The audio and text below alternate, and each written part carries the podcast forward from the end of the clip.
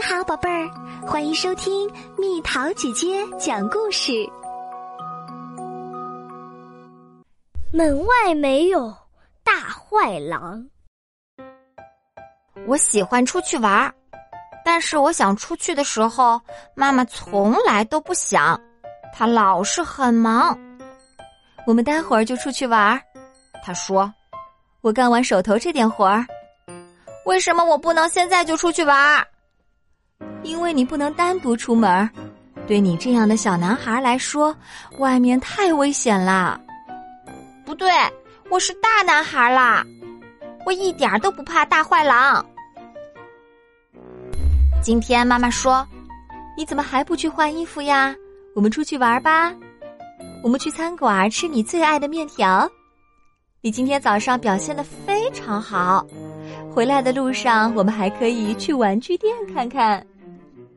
我穿上毛衣，套上靴子，披上斗篷，这是最好的一天。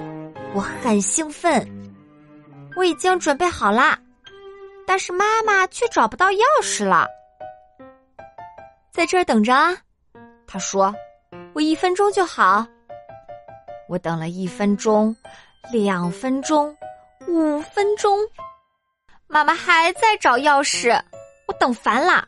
我饿了，想吃我最爱的面条。我肯定我可以自己找到餐馆，我是大男孩了。嗯，左转，右转，啊，他应该就在那里。哦，不好，在餐馆里有一只大坏狼。我一点也不饿了，我赶紧溜了。我路过了玩具店，啊！不要！玩具店也有一只大坏狼，到处都是大坏狼。妈妈还在找她的钥匙，最后她找到了。我们走吧，她说。但是现在我不想去了，我还小，不能去外面。我说，我怕大坏狼。妈妈看着我的眼睛说：“你是个大男孩了，我会和你一起去的。”一开始，我们去了餐馆吃我最爱的面条，我不让妈妈进去。但是大坏狼不见了。然后我们去了玩具店，大坏狼也不在了。妈妈给我买了一辆红跑车。我们回家了。到处都没有大坏狼啦！